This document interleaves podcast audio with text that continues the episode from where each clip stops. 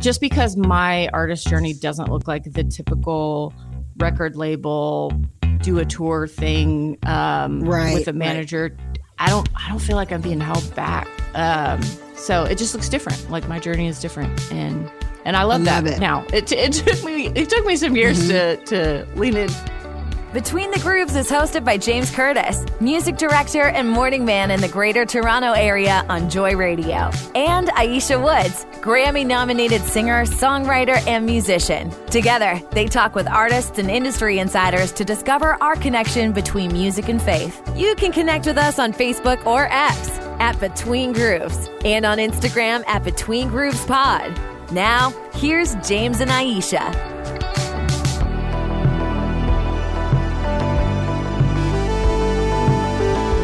We're back on Between the Grooves. Welcome. Hello, Aisha. Hello, my friend. How are you, James? I'm doing great.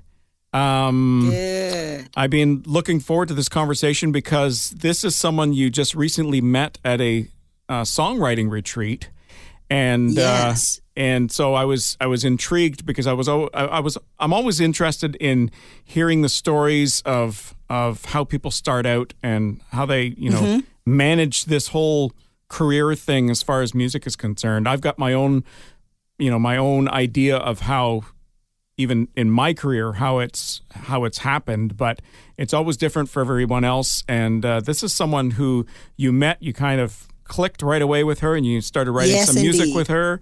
Can you tell us a little bit about her before we go to our conversation with her? Yeah, for sure. And even just thinking of the fact that we'll be celebrating Valentine's Day this week, in a couple of days. Yeah. Well, she and I and another phenomenal songwriter, we sat and we came up with a Valentine's song. So, I mean, it's kind of quick to try and release it. So we're gonna plan for something really big and meaningful next year. But every love song is a Valentine's Day song, though, right?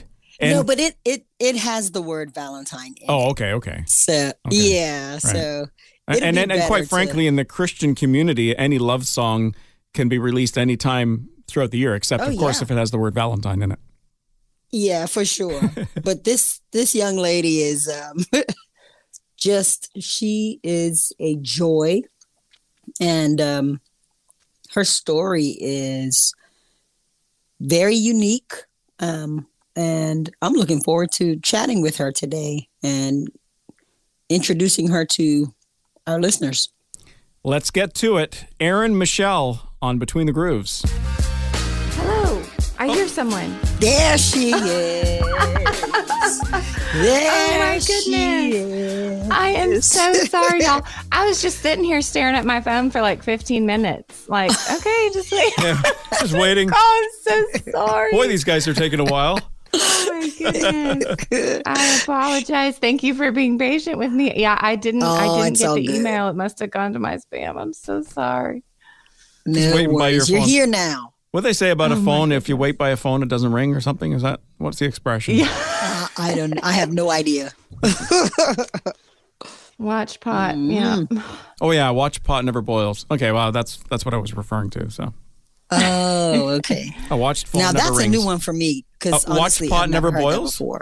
You've never heard that? Seriously? Say that again. Watch pot never boils? Right. Yeah. A watched pot. Never boils. One of my favorite Arcade Fire songs. They say a watched pot will never boil. Great. And they didn't even write that lyric themselves. No, I know. Because it's just an expression. Really? Yeah, it's just an expression. It's been around for a while, Aisha. So. Oh gosh. Well, clearly I've been in the dark. I need to step into the light. Her pot boils all the time. Well, Aryn, great to have you with Aisha and myself. Aisha was telling me about you. She said she enjoyed her time meeting you and hanging with you and writing music with you. Mm-hmm. Well, thanks. I was Aisha, I'm sure you know this. Like, I feel like I met her for 5 minutes and like just so much like joy and connected. Peace. And she, an easy person to get to know and to enjoy her company. So I feel very blessed to have just gotten to know her a little bit. So you guys only met for the first time a couple of weeks ago or so? Yeah. Wow. So you've been in the music business for quite some time. I'm a little curious at the fact that you're a songwriter, a recording artist. You also teach music. You're a worship leader, but you're also a mom. And I think about artists like Lauren Daigle, not married, no kids, and her career is like going absolutely soaring. Yeah, it's soaring. It's going crazy right now. And then I look at artists like Britt Nicole. Yes. Or even to a certain extent, Carrie Job, where you're not hearing as much from them, but they're married, they've got kids, they've got other responsibilities. Are you finding that to be the struggle as far as managing or juggling career and family? Yeah, that's a really interesting question. No, I think I have a long, complicated answer for you. Go for it. I think it's funny. I was commenting on a post I saw, a marketing guy who I very much respect, the other day talking about Christians, stewarding, their careers. And, you know, it was all about the hustle. You got to be able to put in the work. And I pushed back on him a little bit. And I said, I think, you know, we as people of faith understand that the markers of human success in an industry like the music industry cannot be, that can't be how we define success in our lives and our callings. Yeah. And I think we as Christians have the wisdom to know that, you know, something's got to give. And sometimes my calling in a season or just in a day or in this moment, might be my family. And if I have to sacrifice some of the hustle for my career, I just have my priorities in alignment under the kingdom. There you go. And yes. And I feel good about that. And so no, I feel like it doesn't slow me down in my career because I feel like I'm doing like what I'm called to do. And that's my main marker of success. Like, Lord, show me, Holy Spirit, speak through me. What am I called to do in this season, in this day, in this moment? And if that means that the impact is, you know, I don't go on a world tour or whatever, or I don't sign to a label or whatever, then that's what I'm supposed to be doing. So that doesn't feel like a career slowdown to me. It feels like a choice. Sounds like purpose. Yeah. Do you ever feel though that you wish you could have, you know, you kind of look at other artists, other people in the music business and think, man, I wish I could do that. Or I wish I had time to do something like that. You know, like sometimes I feel even what I do, it'd be like, oh, man, I wish I could do all that they're doing. And of course the outward appearance is one thing and who knows what kind of team they have behind them as well. But sometimes I think, man, I wish I could be doing this. I wish I could be doing this, but there's only so many hours in the day. And of course it's all about priorities as well. And so, and I don't want to become, for myself, I don't want to get into a comfort zone where I'm just kind of good doing what I'm doing and just, that's it, you know? Yeah. Like I still want to be pushing.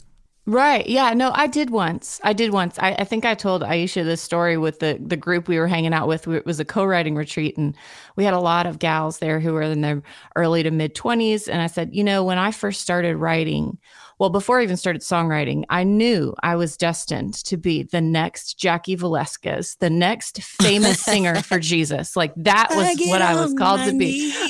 Right. And then I think, I kind of overtake. I mean, it's not like I don't see, you know, people getting that cool show or being invited to that like exclusive writers retreat And there's always that humanness in us that has a little jealousy for other people's journeys, you know? And I'm just brought back to the, you know, God has a specific journey for me, a specific plan for me.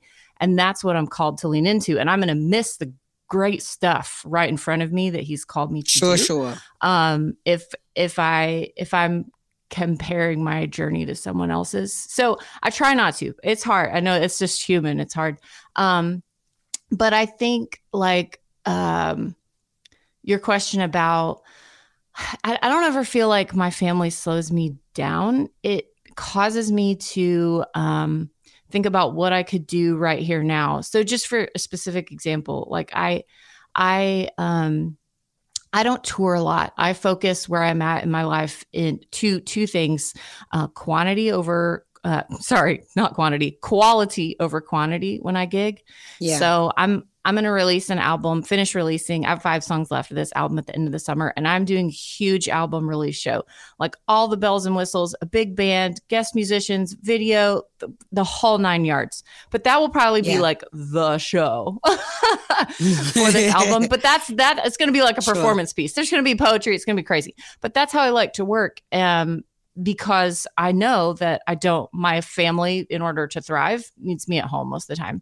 So I lean into that. Or like I spent back in 2019, 2020, I spent time thinking about that on a music releasing front. I worked with a really smart marketing guy, and he said, how do you want to reach people? I said, I really want to reach people online. I can record music. I can release music. Touring is difficult for me, but I want to find people online. And so that's really where I've steered all of my efforts, and my marketing and my releasing of music is finding those niche audiences, because I have kind of a niche style of music anyway, like connecting with them all over the world online. So I feel like I'm running as an artist, honestly. Like I've got so many different projects in the work. So I don't, just because my artist journey doesn't look like the typical record label, do a tour thing with a manager, I don't feel like I'm being held back. So it just looks different. Like my journey is different. And I love that. Now it took me some years to lean into that, embrace that. Sure. Yeah. Mm-hmm. Yeah. But if that's keeping you busy, and especially with the online stuff, and you're getting that global presence, that global exposure, then you must have a lot of requests and opportunities to say no. Yeah, I think, I think as we all get older, right, we realize that you have to say no to good things to lean into what you're specifically called to do. Even in my journey as an artist, like probably, what year is it? Probably 9-10 years ago, I had a manager for a brief amount of time, for about a year. I had a distribution deal and a publicist and a booking agent. And I kind of knew what would make me, I knew the genre of music and like the lyrical message that was going to make me more marketable to like mass, kind of like more Christian marketplace audiences. So I know what that is. It's just not the kind of music I want to make, and not the kind of content I want to dig into. And so I made that choice. Really, I was like, that's not what God has put on my heart to create. That's not where the Holy Spirit is going. And I don't want to sacrifice like what he's really called me to do and be as an artist for what I know would probably make me more money. And I don't know. So sometimes it's hard to talk about, because I don't want to judge anyone else and what they feel called to do. Right, and if it magically aligns for someone that what they feel called to create also like resonates with the market, like cool for them. That's awesome. But I think I anytime I get an opportunity to talk on podcasts like this, I always want to encourage people out there that have indie hearts like mine that, have turned to God and said, like, I know that you want me to make something. What is it? And I'll chase that. And it can be frustrating for people to live in an environment where success is this many streams or getting a record deal or getting to open for some tour. And so I just try to encourage people to say, you know, success in the book of Joshua, God tells us success is just knowing his word and doing what he said to do. Yes. And so that's what I hold on to. Right. Just doing what God said to do, doing that work with excellence and finding delight in the opportunity to create like he does. And so I hope to encourage people in that, you know, if somebody's listening to this being like, well, I want to be an artist, but I don't think I'll ever, you know, headline a tour or get a record label deal. And my pushback is that maybe that's not what God's called you to be. But he's called you to reach people. One time I was doing just a little concert at my parents' church, you know, probably less than 100 people in the room. And someone came up to me afterwards and said, you know, that song really spoke to me. We've been thinking about adopting, but I just have been too afraid. And that was like, that pushed me over the edge. We're going to do it. And so it's stuff like that, you know, I'm like, okay, that's why I'm doing this, you know? Anyways, rambling again, but it's hard. It's hard. Okay. It is hard to live in a social media environment where it's like build buzz and do this and do all the things. And when you're an indie, you know, funding your own records and booking your own shows. And, you know, every time I release a song, I'm everything. I hire all the people. I do all the marketing and I love it. I love it. And I'm thankful for the opportunity to reach people with music without like the traditional gatekeepers. But I just want to encourage others to be like, you can do it too. Like being famous or whatever is not how you like your artist goal. Like don't live for that. Sure. Live for what God's called you to do. You mentioned funding projects, and I find that's interesting because a lot of artists don't recognize the work that's involved and the fact that you need to make some money to be able to do some of the stuff that you want to do. So, yeah, I've heard other artists say, well, you know, what I'm doing is a project of love. And what they mean by that is it's actually costing them money and they're not making any money. They're not breaking even or whatever else. So is one of the measurements of success for you partially the income side of things, the money side of things, where you need the money to, you know, put on this big album release. Then that hopefully initiates some interest from people that attend to bring you into churches and minister there so that you can, make some money, help pay the bills, or is it just a break-even thing for you? That's a real question. For me, I've become kind of a jack of all trades musician. And I think a lot of us who are professional working musicians do that. So I make demos for people on the side. And I have a gig. I am the songwriting division head at a small Christian music college called Visible Music College based out of Memphis. So I teach songwriting, which is super fun. It doesn't feel like a job, but it helps me make a little bit of money. And then when I do perform live, like at churches or for women's events and stuff, I definitely make money performing live. So kind of piece it together to keep the artist machine going. Yeah, I think if just being honest and being real, it's a break even kind of thing for me. I don't want to put our family in debt for my artistry, but it's real that it's hard to make money streaming. It's not like it's not a cash cow. Yeah. Well, the zeros come before the point. I'm sorry. 0.0000005 or whatever the amount is you're making per listener per stream. Yeah, right. I love getting those checks in the mail from ASCAP that are for like $2.17. That's right. Stop there. Go to the bank with that. Yeah, for sure. Don't spend it all in one place. Yeah, oh my gosh. I think too, it's a real question because people feel like, well, I can't, for anybody out there who might be listening, thinking like, I can't do this artist thing unless I can make a full-time living doing it. I say absolutely not. Like, you can still release music, release quality music, and engage with people and do what you're called to do. And it doesn't have to be your full-time gig. It doesn't. Mm-hmm. I mean, honestly, to me, I think there's so much freedom in knowing that I don't have to sell out 10,000 tickets on this tour so that my kids can eat, right?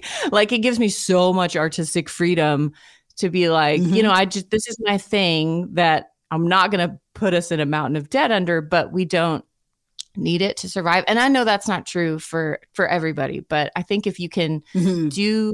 create without that like burden of, I have to make a living over my head.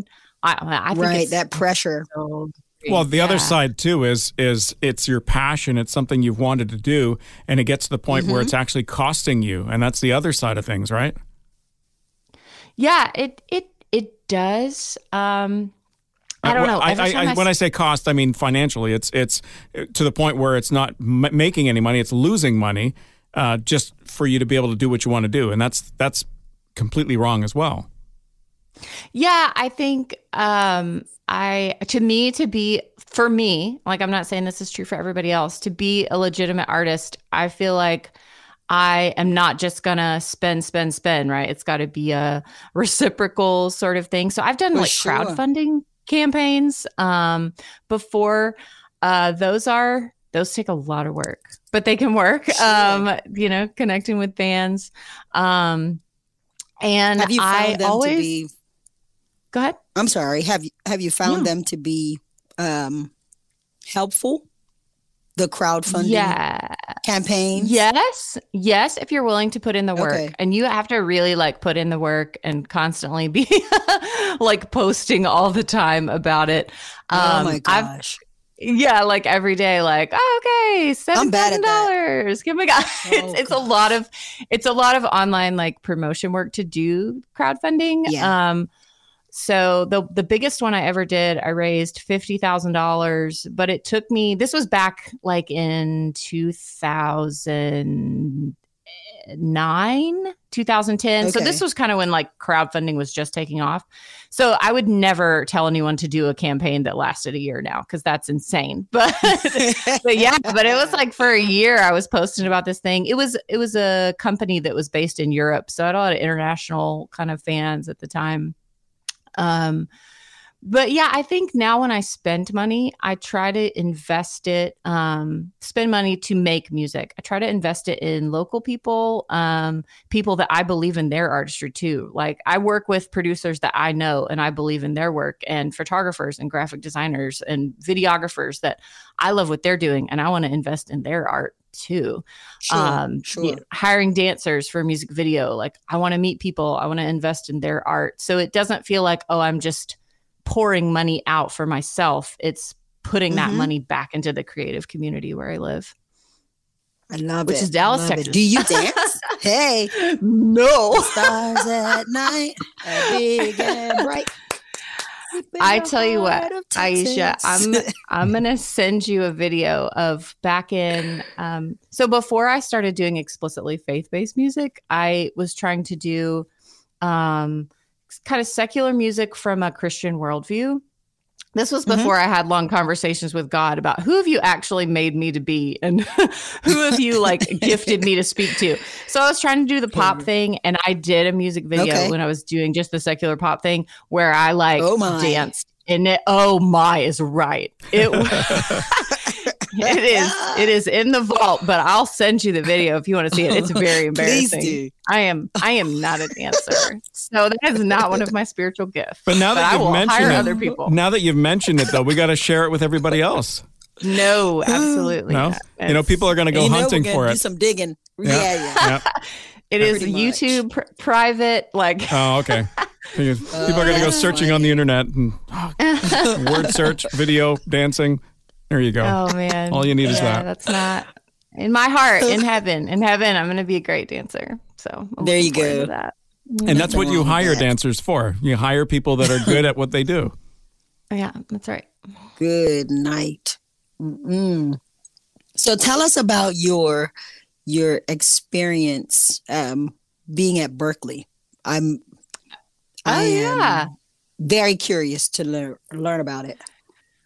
So let's give you the condensed version. So my I did my undergrad in classical voice. Actually, I had set myself up to go to grad school to continue to pursue operatic styles of singing. Okay. I was pretty good at it. I could have done it, but decided like that's not really what I thought I was supposed to do, even though I probably could have done it. And my boyfriend at the time decided to go to law school.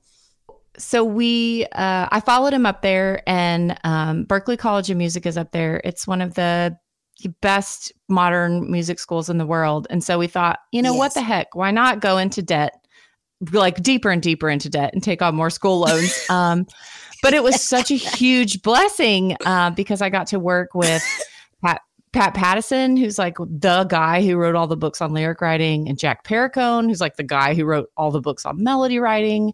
And I loved it. Learned a little bit of production too. And it just really changed my my artistry, my songwriting.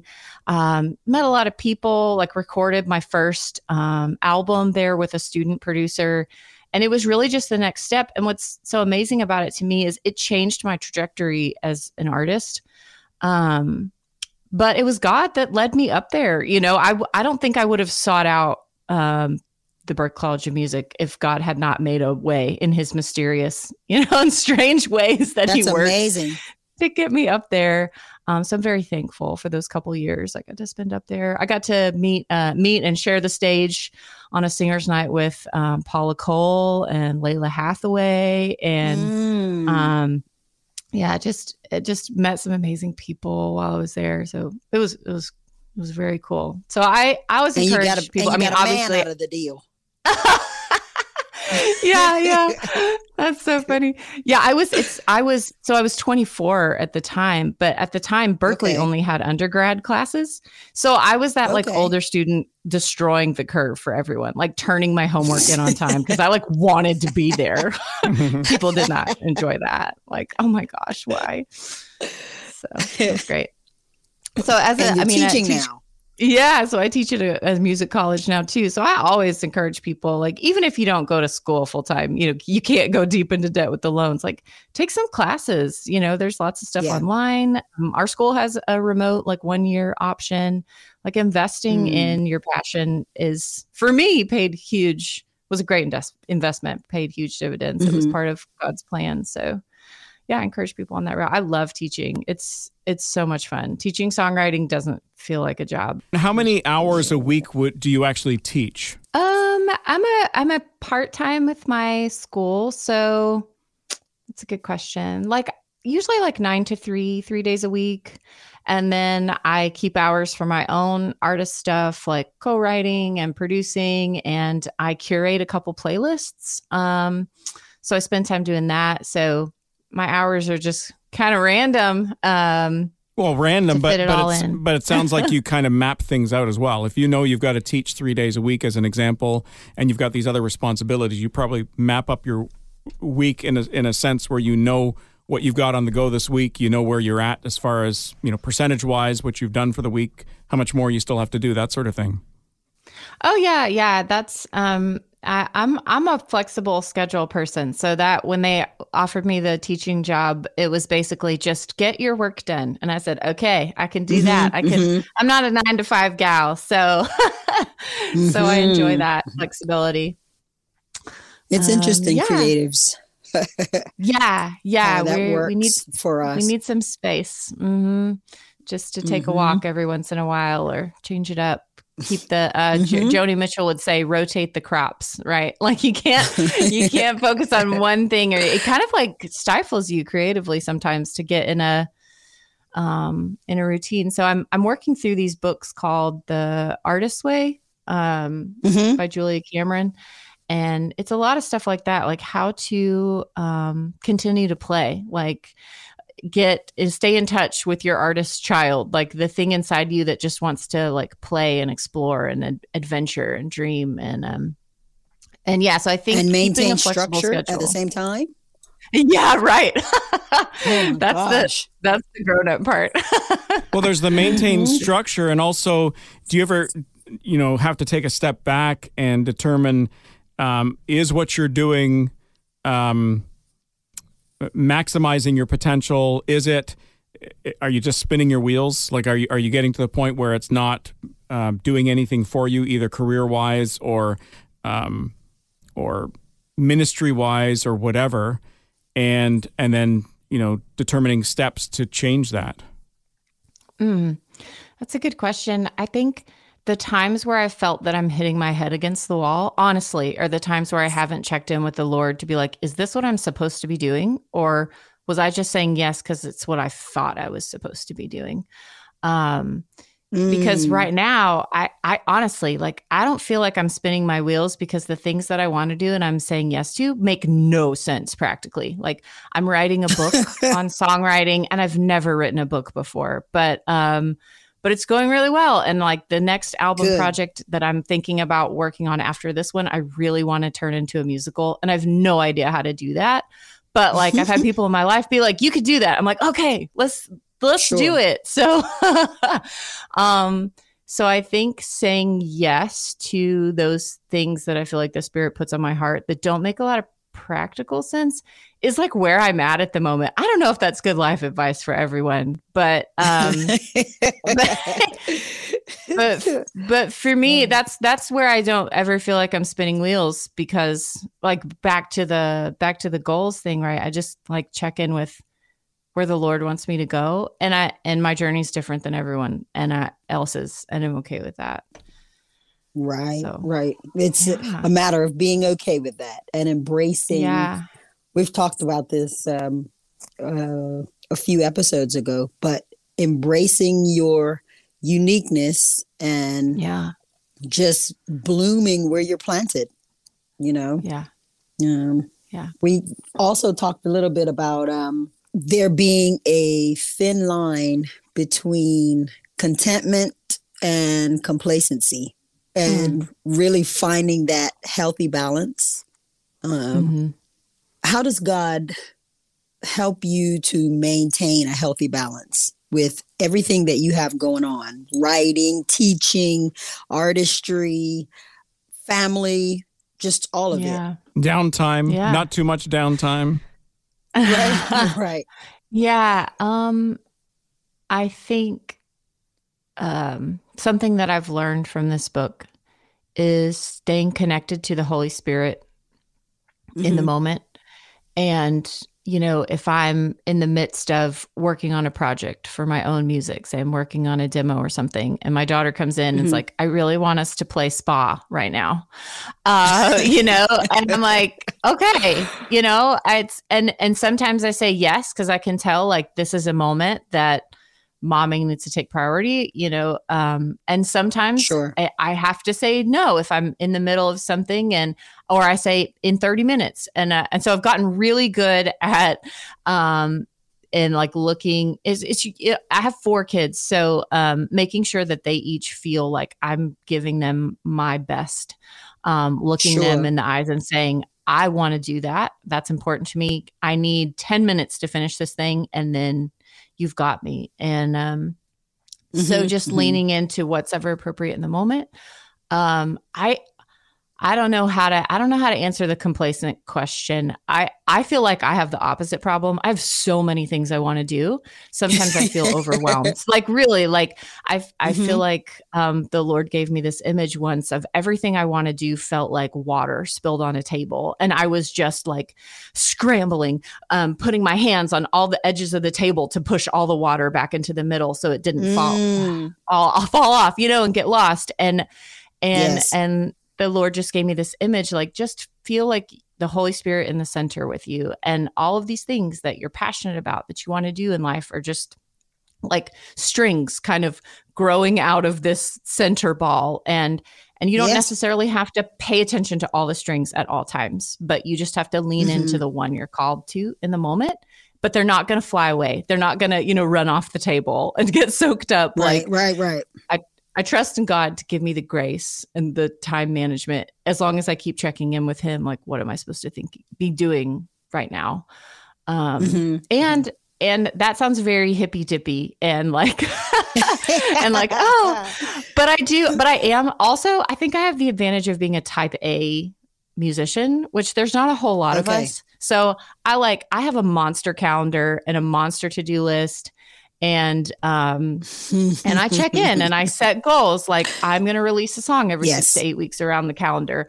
I'm going to teach this many students this semester. Like I do take that seriously. So I feel like if you're a person that wants to do a lot of things, you got to steward them well. Like you got to live with excellence and be like, okay, Lord, if I'm going to say I'm going to do all this stuff, like I've got to do the work to show up on time. That's it.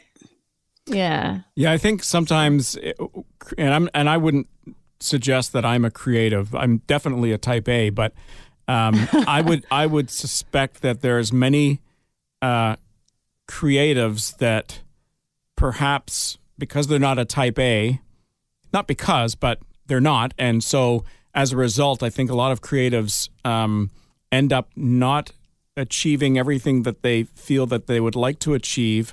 Or perhaps have a lot of wasted time, not necessarily intentional, but wasted time where they could have been doing something else. Like I'm always the type of guy where I need to be doing something, even if that something is, you know, laying on the couch and watching a movie or something like that. But that's, you know, and I'll set the clock in a sense where, you know, I've got my list, I've got my stuff to do, and I want to get that list done by this time, and then, oh man, I went 5 minutes over. That's 5 minutes away now from me sitting on the couch watching a movie. You know, like that. That's the type of guy I am. And yet I look at some of these other creatives and I'm thinking, man, you guys seem like you have a lot of fun doing nothing, and getting paid for it. You know, but it's, I know that's not the case. I know there's a lot of things that happen behind the scenes that, you know, the average Joe wouldn't necessarily know about, you know, that the times spent, you know, trying to write something and, you know, trying to get the creative juices going or the, you know, setup time and the sound checks and all that other stuff and driving to gigs and all that, you know? Yeah. Yeah. It seems delightful to like just be lost in the joy of creating. I'm trying to get there. I'm like a recovering, you know, control freak. There you go. Perfectionist. Like, you know, and I think you're right. I think it's a balance of both. Like you have to make those plans and then hold them loosely and be willing to be interrupted. And I think that's the like Christian maturity part of it, right? Like I'm going to plan with excellence and then let the Lord interrupt my plans if there's something better or something else. Either that or shorten the to-do list. Right. or spread it out. Yeah. Or spread it out. I have, you know? like I've got my to-do list of everything I want to do this week, but maybe I should be pushing that and doing it over the course of 2 or 3 weeks. Yeah. Oh, my to-do list is broken down to things I'm going to do soon, things I'm going to do at some point, and things I'm probably never going to do. But, you know, dreamers got a dream. Yeah. So. And at least it looks like I'm intending to do it. That's all right. Yeah. The wonderful thing is God gives us, he gives us people like, you know, like our spouses that in most cases are the exact opposite of us. And they help to bring balance. I know my hubby, like every single day of my life, brings balance because my to-do list, it probably is very similar to yours, Aryn, in that there are things that I probably will never accomplish, but they're there. They're on there. Yeah. And like you said, dreamers got a dream. But yeah, again, he gives us people, puts people in our lives, and we can get more done together than separately, you know? Oh, amen. Like that's what I, after we moved back to Texas, that was one of my top prayers for the Lord. Like, I just really want community. I want people to do this music thing with, because it's very hard to do it alone. Sure. And I feel like I've been blessed. Like I met Aisha through our mutual friend, Meg, who runs a Christian women's songwriting collective called Mercy Tribe. I have my people here in Dallas through the Art House Dallas community. Art House is something that Charlie Peacock started years ago in Nashville, but there's a Dallas chapter. There's Art House North up in Minnesota.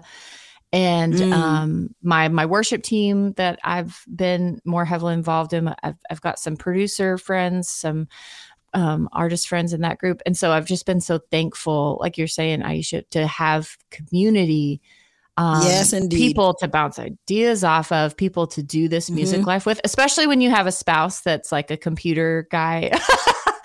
Who you play him a song and it's like, great, babe, I love it. I was like, what did you think? He's like, it was great. End of comments, you know? So you need to, you need to invest in that community of like-minded creatives around you. And it's so good. Sure. It's so fruitful. Aryn, how old are your kids? They are our oldest is 13, girl, and then we have two boys. They are 11 and 8, and then our youngest is almost 6. She's in kindergarten this year. So, that's fun. Yeah. I had a baby at home for like 13 years. So it's very quiet during the day and out. Yeah. Yeah. You don't have to change diapers anymore. So that's a good thing. Oh my gosh. Like not sad to lose that. But it was such a great fit. Like I would not have changed it for anything. And I think back to your original questions, like, yes, it prevented me from hitting the road. I actually wrote a song about it called Every Closed Door. I've been, the more I look back, the more I'm thankful for the doors that God closed in my life. I wanted to hit the road. I always imagined I'd date a drummer and we just live in a van and, I'd tour for all of my 20s. The dream. And was the van in your dream, a Volkswagen van? Oh yeah. It was an actual van. It was not a tour bus. It was just a dinky van and we were just going to tour. But then by 23, I was married. And by 26, I had our first baby and they just kept coming. And, but I wouldn't have done it any other way because it changed what I write about. It changed what I think about. And I don't regret any of that for a moment. So I'm always thankful for those closed doors. I think when I was young and I wanted to be a famous Christian singer for Jesus, the key word famous. Yeah, of course. That's what I'm called to. I lost this singing competition. I think I told Aisha this. I went to this singing competition that a small Christian record label put on in Oklahoma City, of all places. And I showed up and I was 15 and I picked a CeCe Winans song to sing in this competition. Alabaster Box. Yeah, it was so bad. It was way too hard for me. Embarrassed myself. But the woman who, so that was a closed door, right? Immediately out, first round of the competition.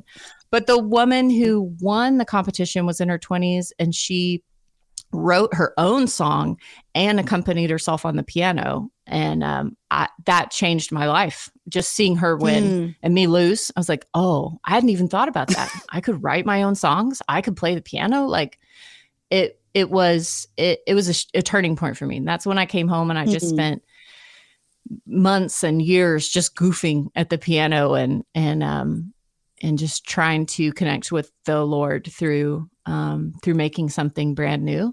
And I was never the same after that. So the nice thing is you still have time to train up one of your boys to drum. You still have time to buy yourself the VW van. So, it's not lost. Yeah. It's not lost. Okay. The family band. Maybe one day my older son is working on electric guitar. So we'll see. All right. The kids like to write songs. They love to play on my recording equipment and come up with their own melodies. Sometimes they're about Jesus. My younger son has a song called Fish Sticks, who he is begging me to put on Spotify. Yeah. So we'll see. We'll see if Fish Sticks ever makes a Spotify streaming. Sure. But yeah, it's fun to see them lean into. Can you imagine how much money he would make off something like that? Oh, probably. He would make way more money than me. Yeah. Mm-hmm. Check's coming in for that, for fish sticks. There you go. Oh, my gosh. Yes. That does. You know, it's funny. That's one of those things that, you know, you see my son's like, play this song on Spotify. It's a parody song of Minecraft, and it has like 1.5 million streams. And it does make you step back and be like, what am I doing with my life? Right, should I be Minecraft songs? but no, God has not called me to that. Not in this season anyway. Right. Yeah, it's true. Who knows what tomorrow holds? Oh my gosh. Aryn, thank you so much for doing this. Yeah, thanks for hanging with us. Thank y'all so much for having me. This was just a pleasure to get to talk with you and share some of my story. I really appreciate the opportunity. Thank you. Appreciate it. Have a great day. You too. Talk to you soon. Okay. Bye-bye.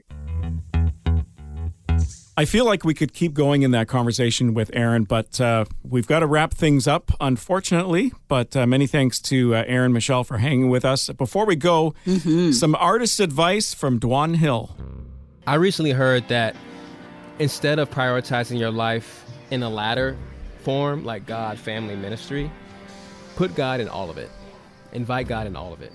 So instead of taking care of my God compartment and then putting that down and then picking up family and then putting that down, put it to work, God is the only one that is worthy of us giving him all of those things.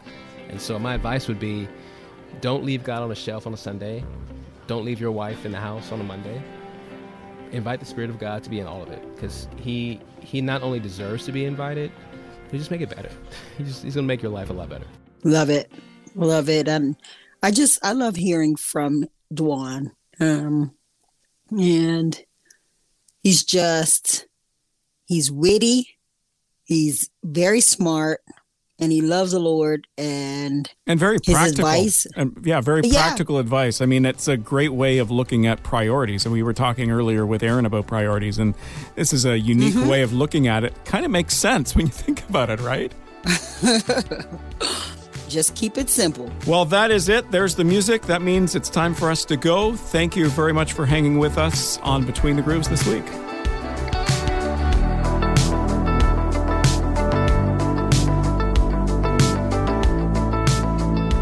Thanks for listening to Faith Strong Today's Between the Grooves podcast. If you enjoyed this episode, would you consider sharing it with your friends, rating our podcast, or giving us some love on your socials to your amazing friends and followers will only help us reach more people. We'd also love to hear from you and share your feedback in an upcoming episode. Send your video or written message to Aisha and James on Facebook or X at Between Grooves and on Instagram at Between Grooves Pod. Or email us anytime, hello@faithstrongtoday.com.